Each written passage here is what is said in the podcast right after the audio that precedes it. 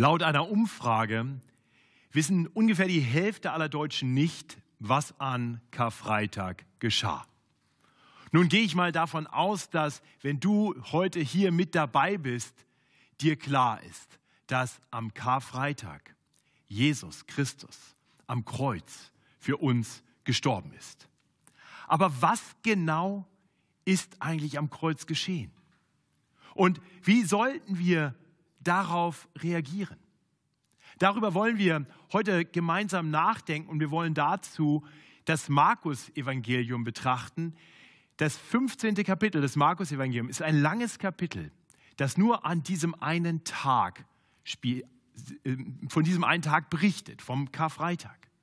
Markus Kapitel 15 zeigt uns eine ganze Zahl von Personen und Personengruppen und wir sehen, wie sie das Kreuz wahrnehmen, wie sie auf das Kreuz reagieren. Und wir wollen diesen Personen und Personengruppen ein bisschen auf die Spur gehen und schauen, was sie denn dort wahrnehmen, wie sie denn reagieren auf das Kreuz. Und dann wollen wir genauer hinschauen. Wir wollen genauer hinschauen und darüber nachdenken, was es mit diesem Kreuz wirklich auf sich hat. Und meine Hoffnung ist, dass uns das dahin führt, dass wir Gott anbeten, aus vollem Herzen, aus dankbarem Herzen. Und dafür möchte ich zu Beginn dieser Predigt mit uns beten. Himmlischer Vater, wir wollen dir danken für dein heiliges Wort. Und wir wollen dich bitten, dass du durch dein Wort zu uns sprichst. Herr, überführe uns von allem falschen Denken, von allen falschen Motiven. Herr, hilf uns wirklich zu erkennen, was dort am Kreuz geschehen ist, am Karfreitag. Herr, und gebrauche diese Zeit des Schauens auf das Kreuz, um unsere Herzen anzurühren, dass wir dich mehr lieben, dass wir dich mit frohen und dankbaren Herzen anbeten. Und das nicht nur mit Worten, sondern mit unserem ganzen Leben. Das erbitten wir im Namen des gekreuzigten und auferstandenen Herrn Jesus Christus. Amen. Wir sehen als erstes zu Beginn von Markus 15 hasserfüllte Ankläger. Das sind Menschen, die Jesus ans Kreuz bringen wollen. Und ich lese uns die ersten 14 Verse von Markus 15.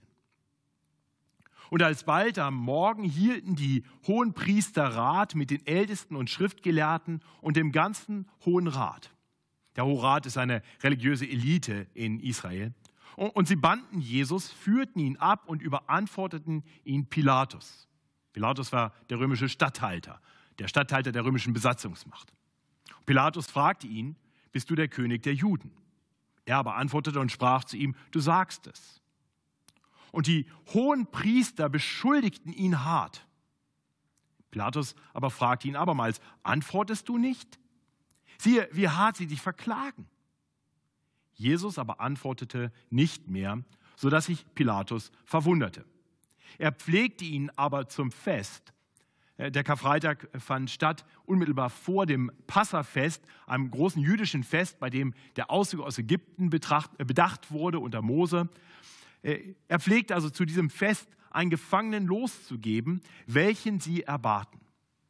Es war aber einer, genannt Barabbas, gefangen mit den Aufrührern, die beim Aufruhr einen Mord begangen hatten. Und das Volk ging hinauf und bat, dass er tue, wie er zu tun pflegte. Pilatus aber antwortete ihn, wollt ihr, dass ich euch den König der Juden losgebe? Denn er erkannte, dass ihn die Hohenpriester aus Neid überantwortet hatten. Aber die Hohenpriester reizten das Volk auf, dass er ihnen viel lieber den Barabbas losgebe. Pilatus aber fing wiederum an und sprach zu ihnen, was wollt ihr denn, dass ich tue mit dem, den ihr den König der Juden nennt? Sie schrien abermals, kreuzige ihn. Pilatus aber sprach zu ihnen, was hat er denn Böses getan? Aber sie schrien noch viel mehr, kreuzige ihn.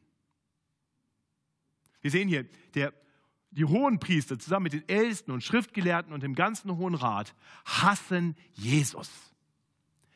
Sie haben ihn gefangen genommen und sie wollen ihn umbringen. Aber das können sie nicht. Für sie war Jesus ein, ein großes Ärgernis. Er hatte letztendlich ihre, ihr ganzes Getue als Scheinheiligkeit entpuppt. Er hatte deutlich gemacht, dass ihr Anspruch, die höchste religiöse Elite zu sein, falsch war. Aber sie durften ihn nicht umbringen, wie sie es gerne getan hätten. Denn ihr Staat war unter römischer Besatzung.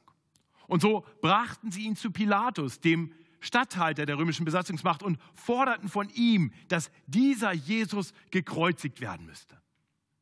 Das sind die ersten Menschen, die wir hier am Kreuz sehen. Hasserfüllte Ankläger, die nur ein Anliegen haben.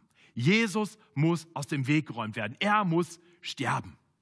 Für sie ist das Kreuz die Lösung ihres Problems.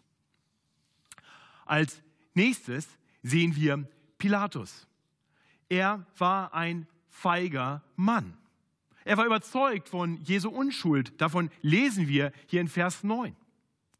Er bietet an, wollt ihr, dass ich euch den König der Juden losgebe? Er würde ihn gerne freilassen. Denn so heißt es dann weiter, er erkannte, dass ihn die hohen Priester aus Neid überantwortet hatten. Aber wie wir gerade schon gehört haben, die hohen Priester reizen das Volk auf, dass sie doch besser den Mörder Barabbas freilassen sollen.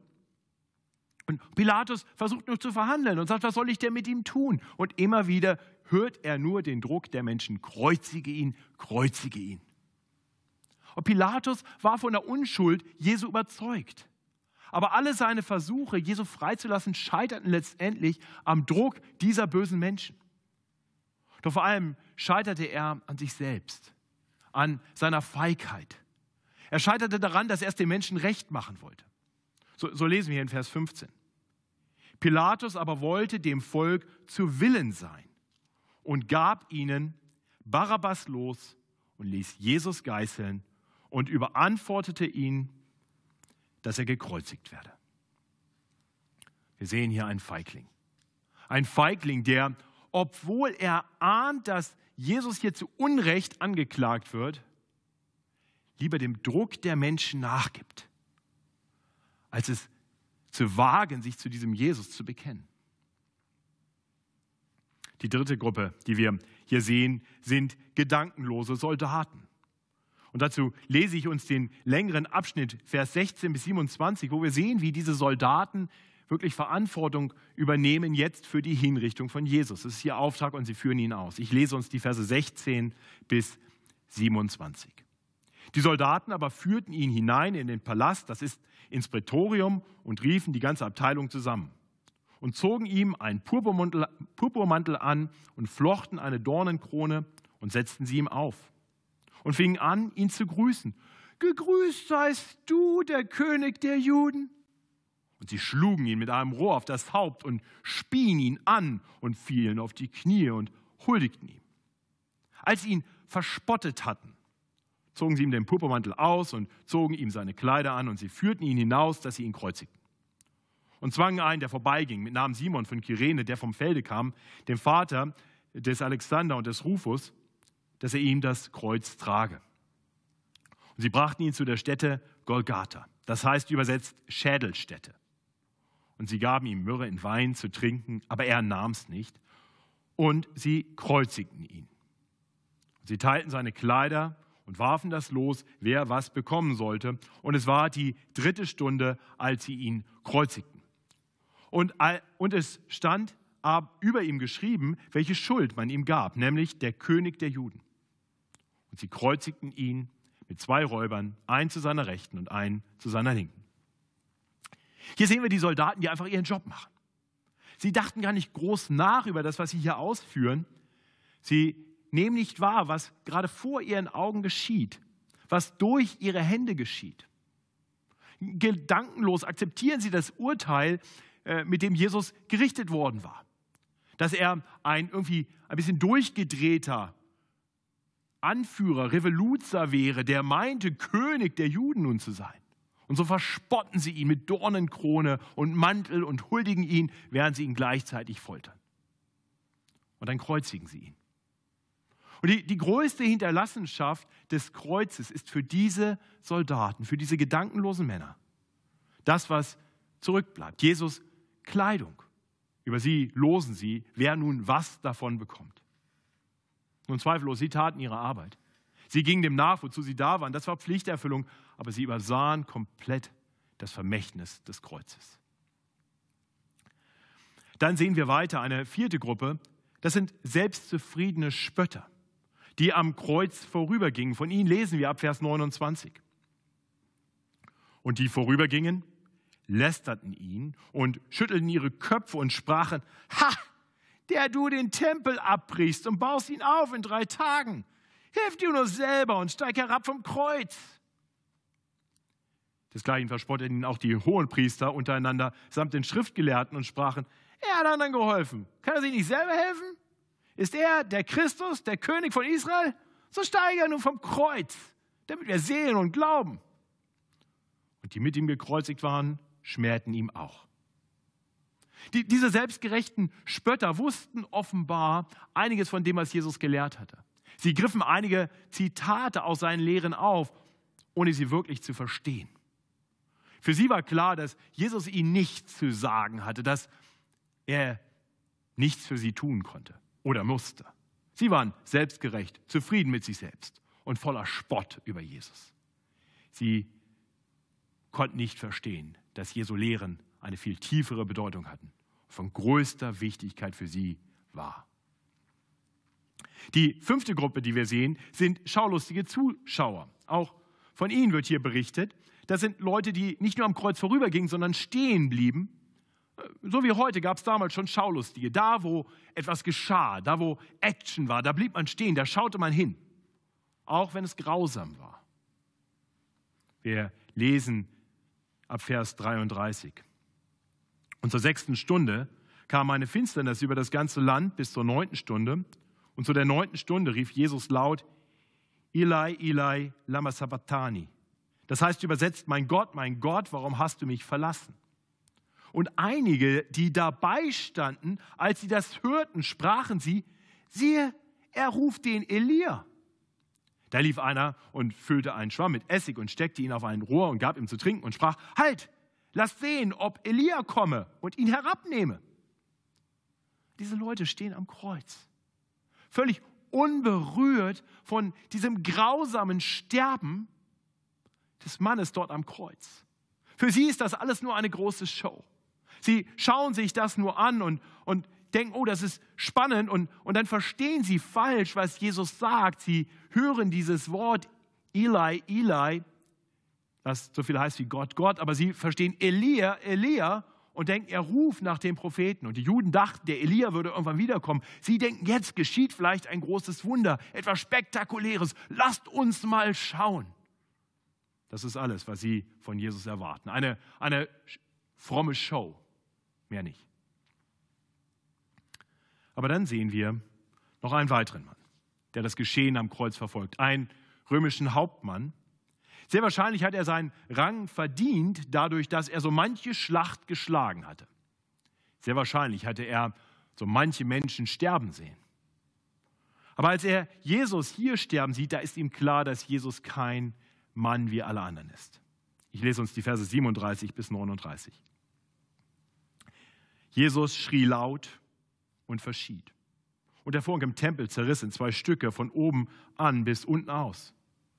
Der Hauptmann aber, der dabei stand, ihm gegenüber und sah, dass er so verschied, sprach, wahrlich, dieser Mensch ist Gottes Sohn gewesen. Und dieser Hauptmann war ergriffen, ergriffen vom Leiden und Sterben Jesu. Und so ist er der erste Beobachter, der ahnt, dass Jesus viel mehr ist als einfach ein zu Recht, zu Unrecht angeklagter und verurteilter Mensch, der hier sterben muss. Er ahnt, dass Jesus der Sohn Gottes gewesen ist. Und dann sehen wir schließlich noch einige Frauen, die das Geschehen am Kreuz aus sicherer Distanz verfolgen. Wir lesen ab Vers 40. Und es waren auch Frauen da, die von ferne zuschauten, unter ihnen Maria von Magdala und Maria, die Mutter Jakobus des Kleinen und des Joses und Salome, die ihm nachgefolgt waren, als er in Galiläa war und ihm gedient hatten. und viele andere Frauen, die mit ihm hinauf nach Jerusalem gegangen waren. Über diese Frauen lesen wir, dass sie Nachfolgerinnen Jesu waren. Sie liebten ihn. Sie hatten ihm treu gedient. Und sie wichen auch jetzt nicht von seiner Seite. Über diese Frauen schreibt Markus später auch noch, dass sie dann sehen, wie Jesus ins Grab gelegt wird und dass sie am Ostermorgen zum Grab gingen, um Jesus einen letzten Liebesdienst zu erweisen, um ihn mit wohlriechenden Ölen zu salben. Diese Frauen liebten Jesus. Sie hatten viel in ihm gesehen und sie hatten große Hoffnung auf ihn gesetzt. Und ihre Liebe nahm kein Ende, auch jetzt am Kreuz. Sie dienten ihm selbst über seinen Tod hinaus. Aber zugleich waren sie tief traurig. Denn all ihre großen Hoffnungen, die sie in Jesus gesetzt hatten, waren nun zu einem Ende gekommen, weil er dort nun starb. Letztendlich verstanden auch diese Frauen noch nicht, was es mit dem Kreuz wirklich auf sich hatte. Und nachdem wir nun diese verschiedenen Menschen und Menschengruppen angeschaut haben, wollen wir noch mal etwas genauer hinschauen, damit wir wirklich verstehen können, was es mit dem Kreuz auf sich hat. Dazu wollen wir uns nur noch einzelne kurze Verse miteinander noch mal anschauen. Zuerst Vers 33. Dort lesen wir, und zur sechsten Stunde kam eine Finsternis über das ganze Land bis zur neunten Stunde. Die sechste Stunde, in manchen Bibelübersetzungen steht da auch schon mittags um zwölf. Die sechste Stunde war zwölf Uhr mittags. Und um diese Uhrzeit bricht plötzlich eine Finsternis über das Land herein. Für drei Stunden bis zur neunten Stunde, also bis 15 Uhr. Bis zu dem Moment, wo Jesus stirbt. Und was hier geschieht, lässt sich nicht natürlich erklären. Denn, denn, denn es kann zum Beispiel keine Sonnenfinsternis sein. Wir hatten schon bedacht, dass die Kreuzigung stattfand äh, unmittelbar vor dem Passafest. Und das Passafest äh, war jeweils auf einem Vollmond, an einem Vollmond. Damit wurde es terminlich fixiert. Und bei Vollmond kann es keine Sonnenfinsternis geben. Wer sich ein bisschen auskennt, dem ist klar, wenn sich der Mond zwischen Sonne und Erde befindet, kann es kein Vollmond sein. Außerdem dauert eine Sonnenfinsternis nie länger als einige Minuten. Aber hier Finsternis für drei Stunden. Wenn, wenn, du in der Nähe ein Fenster hast, möchte ich dich ermutigen, schau mal raus. Das ist jetzt die neunte Stunde, 15 Uhr, oder sogar ein bisschen später schon. Jetzt stell dir mal vor, es wäre jetzt mitten am Tag stockfinster.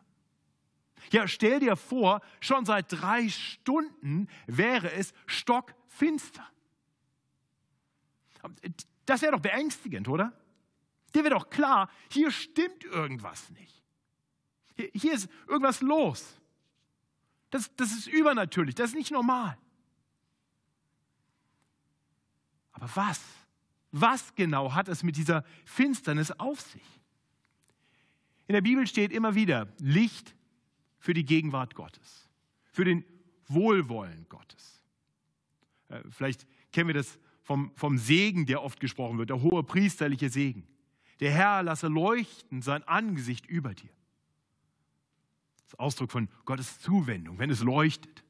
Wenn Engel erscheinen, Boten Gottes, dann strahlt alles hell.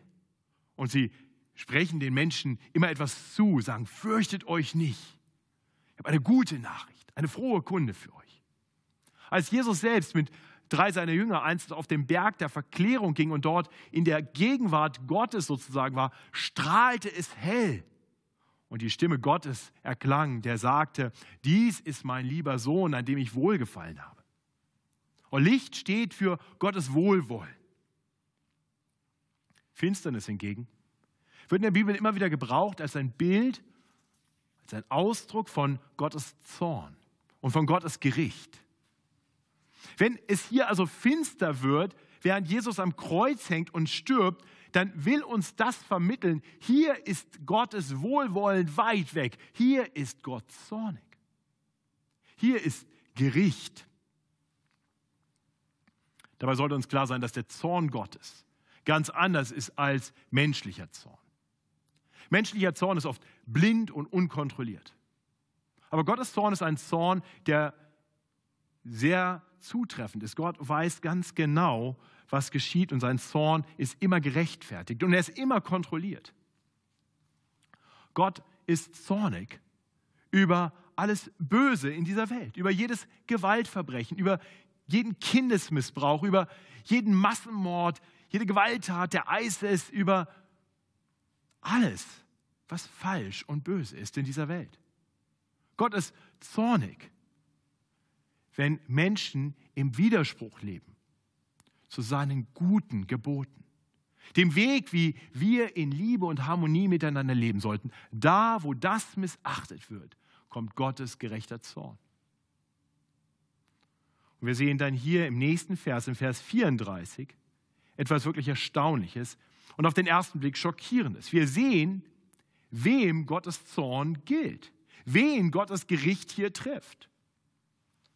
Vers 34. Und zu der neunten Stunde rief Jesus laut, Eli, Eli, lama sabachthani. Das heißt übersetzt, mein Gott, mein Gott, warum hast du mich verlassen? Jesus erkennt, der Zorn Gottes trifft ihn. Er erlebt, die liebevolle Zuwendung Gottes ist nicht mehr bei ihm, die er immer gekannt hat. Hier erlebt er plötzlich Gottes Zorn. Er traut sich nicht einmal mehr, seinen Vater, seinen himmlischen Vater so anzusprechen wie sonst immer. Mit aber, lieber Vater. Er spricht ihn an mit dem sehr neutral distanzierten Wort Eli. Mein Gott. Wir sehen also, Jesus ist hier getrennt von der Liebe Gottes. Jesus erleidet das Gericht Gottes. Aber warum? Warum muss Jesus Gottes Zorn erdulden? Warum trifft Jesus das Gericht Gottes? Nun, es trifft ihn, damit wir gerettet werden können. Wir hätten den Zorn Gottes verdient. Unsere Sünden trennen uns von Gott. Wir hätten keinen Anspruch, den heiligen Gott, den Schöpfer aller Dinge, unseren lieben Vater zu nennen. Für uns ist er immer nur der Gott. Denn wir haben alle gegen Gott rebelliert. Wir alle handeln gegen seine guten Gebote. Wir alle gehen unsere eigenen Wege. Und wir mögen uns einreden, dass wir ja gar nicht so schlecht sind und immer wieder Gutes tun. Aber uns muss klar sein, Sünder können vor dem heiligen Gott nicht bestehen. Auch nur eine Sünde trennt uns von ihm. Nur eine Sünde macht uns schuldig vor Gott. Ich bin mir sicher, du wirst nicht auf die Idee kommen, einem Verkehrsrichter zu erklären, dass wenn du bei Rot über eine Kreuzung gefahren bist, dass du aber beim letzten Mal angehalten hast. Und dass das dann ja doch irgendwie okay sein müsste. Nein, Schuld ist Schuld. Und mit Schuld können wir Menschen vor dem heiligen Gott nicht bestehen.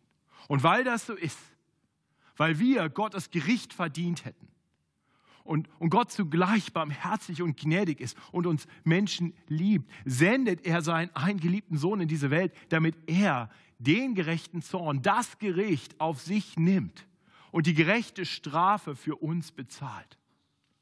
Genau dazu ist Jesus gekommen. Genau das hat er seinen Jüngern zuvor angekündigt, als er ihnen sagte, schon in Kapitel 10, Vers 45, dass er gekommen ist, um sein Leben zu geben, als Lösegeld für viele. Er wollte sterben. Er musste sterben, damit wir freigekauft von aller Schuld sein können. Und in dem Moment, wo er nun diese Schuld auf sich nimmt, und für unsere Schuld am Kreuz stirbt. Er leidet ja etwas, das Jesus nie gekannt hat. Für alle Ewigkeit war er innig verbunden mit seinem himmlischen Vater. Und auf einmal erlebt er, wie Gottes Liebe von ihm weicht. Mein Gott, mein Gott, warum hast du mich verlassen? Die Bibel erklärt uns genau warum. Wir haben das gerade gehört in der Textlesung aus Jesaja 53. Wir gingen alle in die Irre wie Schafe, ein jeder sah auf seinen Weg. Aber der Herr warf unser aller Sünde auf ihn. Als Jesus am Kreuz starb, geschah genau das, damit du und ich vor Gott bestehen können. Er nahm die Strafe auf sich, damit jeder, der sich ihm im Glauben zuwendet, jeder, der ihm seine Sünde gibt, wissen kann, Jesus nimmt sie und stirbt für sie am Kreuz. Aber das ist notwendig. Jesus hat den Preis der Sünde bezahlt, sodass wir es nicht mehr tun müssen. Er hat den Zorn Gottes auf sich genommen, sodass wir vor dem Zorn Gottes gerettet werden können und nur die Liebe Gottes genießen dürfen. Wenn wir denn nur Gott unsere Schuld bekennen und sie Jesus geben und ihn bitten, sie von uns zu nehmen. Weil Jesus am Kreuz stirbt, können sündige Menschen vor dem heiligen Gott bestehen. Und, und genau das sehen wir dann in den Versen 37 und 38. Äh, erstmal eine etwas seltsame Beschreibung, die wir lesen. Scheint gar nicht so richtig in den Text zu passen, wenn es hier heißt, aber Jesus schrie laut und verschied, das heißt, er starb. Und der Vorhang im Tempel zerriss in zwei Stücke, von oben an bis unten aus. Klingt erstmal seltsam. Ne? Es sind eigentlich zwei Dinge, die scheinbar nichts miteinander zu tun haben. Jesus stirbt außerhalb der Stadt auf diesem Hügel Golgatha und dann ist, es fast so, als wenn im gleichen Moment die Kamera zurückschwenkt in die Stadt hinein und in den Tempel hinein und reinzoomt an den Ort, wo das Allerheiligste, der Ort im Tempel, der eigentlich gar nicht zugänglich ist für sündige Menschen, mit einem schweren Vorhang abgedeckt ist. Dieser schwere Vorhang war wie ein riesiges Zutritt verboten Schild. Nur einmal im Jahr durfte ein Mensch nach einer aufwendigen Reinigungs- und Opferzeremonie für einen Moment hinter diesen Vorhang, um Gott ein Opfer zu bringen, um stellvertretend für die Schuld der Menschen einzutreten und Gott um Gnade zu bitten. Der Weg zu Gott war sonst geschlossen. Zutritt verboten durch einen zehn Meter hohen Vorhang, zehn Zentimeter dick ungefähr. Und was geschieht in dem Moment, wo Jesus stirbt? Da reißt er seltsamerweise von oben nach unten in zwei. Es ist fast so, als wenn Gott selbst diesen Vorhang zerreißt, in dem Moment, wo Jesus stirbt. Und das ist genau das, was uns das hier sagen soll. Dieses kosmische Phänomen ist Gottes lauter Ruf. Der Weg ist nun offen, sodass Menschen in Gottes Gegenwart kommen können, weil Jesus am Kreuz gestorben ist. So sehr hat Gott die Welt geliebt, dass er seinen einen geliebten Sohn in diese Welt sandte, ja ans Kreuz hingab, damit alle, die an ihn glauben, nicht verloren gehen, nicht gerichtet werden, sondern ewiges Leben haben. Schon hier auf Erden, versöhnt mit Gott und dann für alle Ewigkeit bei ihm. Ihr Lieben, das ist es, was dort am Kreuz geschieht. Und so möchte ich uns abschließend fragen, wie reagieren wir? Wie reagierst du auf das, was am Kreuz geschah? Lass uns nochmal die Reaktion bedenken, die wir anfänglich gesehen haben. Bist du ein Mensch, der so wie die hohen Priester Gott hasst, Jesus hasst, ihn ablehnst, weil, weil dich die Bibel, weil dich Gottes Wort, weil Jesus dich in Frage stellt, weil er dir deine Schuld vorhält? Uns muss klar sein, das sind nicht nur Atheisten, die damit manchmal ein Problem haben. Manchmal sind das Christen. In dem Moment, wo sie von ihrer Sünde überführt werden, lehnen sie Gott ab. Sie wollen das nicht. Oder bist du so wie Pilatus? Du erkennst zwar, dass an Jesus irgendwas dran ist, vielleicht sogar gerade zum allerersten Mal. Aber vielleicht hast du ein bisschen Angst davor, was die Menschen wohl denken wenn du dich zu Christus bekennst. Vielleicht bist du auch schon ein Christ und doch immer wieder auch in der Situation, dass du dich nicht traust, dich klar und deutlich zu Jesus zu bekennen und sagen, er ist der Herr meines Lebens. Ich lebe so, wie er es mir sagt. Egal, was ihr denkt. Oder bist du wie die Soldaten, einfach zu beschäftigt, gedankenlos? Gehst du den Dingen im Leben nach, und ignorierst, was am Kreuz geschah. Das ist erstaunlich, obwohl wir während der Corona-Krise gerade alle eigentlich ein bisschen mehr Zeit haben sollten, verbringen so viele Menschen gedankenlos Stunden, um irgendwelche Netflix-Serien zu sehen oder im Internet zu surfen, schnell nochmal die neueste Statistik nachschauen, als ob das irgendeine Rolle spielt, ob ich weiß, wie viel Tote es gerade gibt und morgen gibt und gestern gab. Und auch das trifft auch auf uns Christen zu. Wie oft vernachlässigen wir unsere Beziehung zu Gott unsere Anbetung Gottes, unsere Hingabe an Gott, unser Glaubensleben. Weil wir gedankenlos uns mit den Dingen beschäftigen, die wir gerade für wichtiger und dringlicher halten. Vielleicht bist du auch wie die Spötter, die am Kreuz achtlos vorübergingen. Hast schon einiges von Jesus gehört, aber es macht für dich einfach keinen Sinn. Die Spötter meinten, dann soll er doch vom Kreuz runterkommen, wenn er Jesus ist. Und hier möchte ich sagen, wenn du so denkst, Jesus ist vom Kreuz gekommen. Am Ostermorgen ist Jesus auferstanden von den Toten. Viele Menschen haben ihn gesehen. Selbst nicht christliche Quellen berichten davon, dass dieser Christus von den Toten auferstanden ist, dass er gesehen wurde von vielen.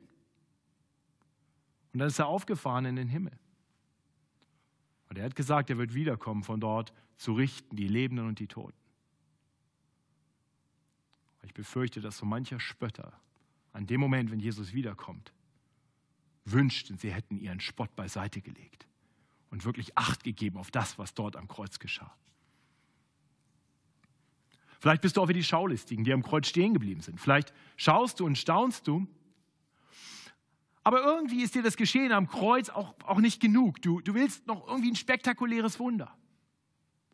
es gibt so viele Menschen, die meinen, das, was ich hier habe, was ich in der Bibel habe, das reicht mir nicht.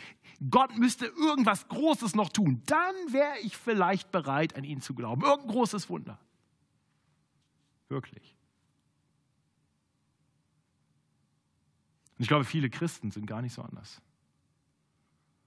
Es gibt viele Christen, die wünschen sich Spektakuläres, Zeichen und Wunder. Irgendwie ist das, was Jesus am Kreuz getan hat, was er uns aufträgt in seinem Wort, nicht gut genug. Aber es gibt auch noch zwei andere Optionen. Wir sehen den Hauptmann. Und, und vielleicht bist du wie der Hauptmann am Kreuz voller Ehrfurcht vor dem, was dort geschieht. Und erkennst, dieser Jesus ist wahrhaft der Sohn Gottes. Und das ist ein guter Anfang. Und vielleicht bist du wie die Frauen, die Jesus so treu gedient haben, bis in den Tod hinein. Auch das ist gut und richtig. Und doch muss uns klar sein, dass weder eine allgemeine Ehrfurcht noch ein hingegebener Dienst uns letztendlich helfen können, wenn der Tag des Gerichts kommt. Was da nötig ist, ist, dass Jesus am Kreuz unsere Schuld auf sich nimmt. Was da nötig ist, ist nicht nur ein gewisses Staunen, eine gewisse Ehrfurcht, ein gewisses Dienen. Nein, was es wirklich braucht, ist, dass wir zu diesem Jesus am Kreuz kommen und sagen, ich bekenne dir, ich bin ein Sünder. Ich brauche das, was du für mich tust. Ich gebe zu, ich hätte es verdient, am Kreuz zu sterben. Und ich preise dich, dass du bereit warst zu kommen und dein Leben zu geben als Lösegeld für mich. Ihr Lieben, das ist die angemessene Reaktion auf das Kreuz. Dass wir uns Jesus hingeben, dass wir ihm unsere Schuld bekennen und dass wir staunen über seine Gnade. Und dass wir dann sagen, Jesus, du hast mein Leben erkauft mit deinem Leben und jetzt soll mein Leben dir gehören und ich will dir dienen für den Rest meines Lebens. Und möge das bei mir und bei dir so sein. Und dafür möchte ich beten. Himmlischer Vater, wir wollen dir danken, dass du ein Gott bist, der bereit war, deinen einen geliebten Sohn in diese Welt zu senden, weil, weil du uns nicht in unserer Verlorenheit lassen wolltest. Und wir hätten es alle verdient, dass du eine weitere Sinnflut bringst und uns alle umbringst. Wir hätten es verdient zu sterben. Wir hätten deinen Zorn verdient. Wir hätten ewiges Gericht der Hölle verdient. Aber du hast dich um unserer Sünde willen hingegeben. Du, Gott, der Sohn, du, Jesus Christus, hast dein Leben gegeben als Lösegeld für viele. Ja, und ich bete, dass wer auch immer in der Reichweite meiner Worte ist, diese frohe Botschaft erkennt und sich dir hingibt wirklich sagt, okay Jesus, ich bekenne dir, ich bin nicht so gut, wie ich sein müsste, um vor dir zu bestehen. Ich brauche einen Retter. Sei du mein Retter. Und ich bete für uns alle, die wir das schon getan haben. die wir Jesus als unseren Retter anerkennen und den Herrn unseres Lebens, dass wir immer mehr für diesen Herrn Jesus leben. Denn er hat uns erkauft. Und wir wollen dich loben, lieber Vater, über das, was du für uns getan hast. So schenk uns dankbare und frohe Herzen, die dich anbeten. Amen.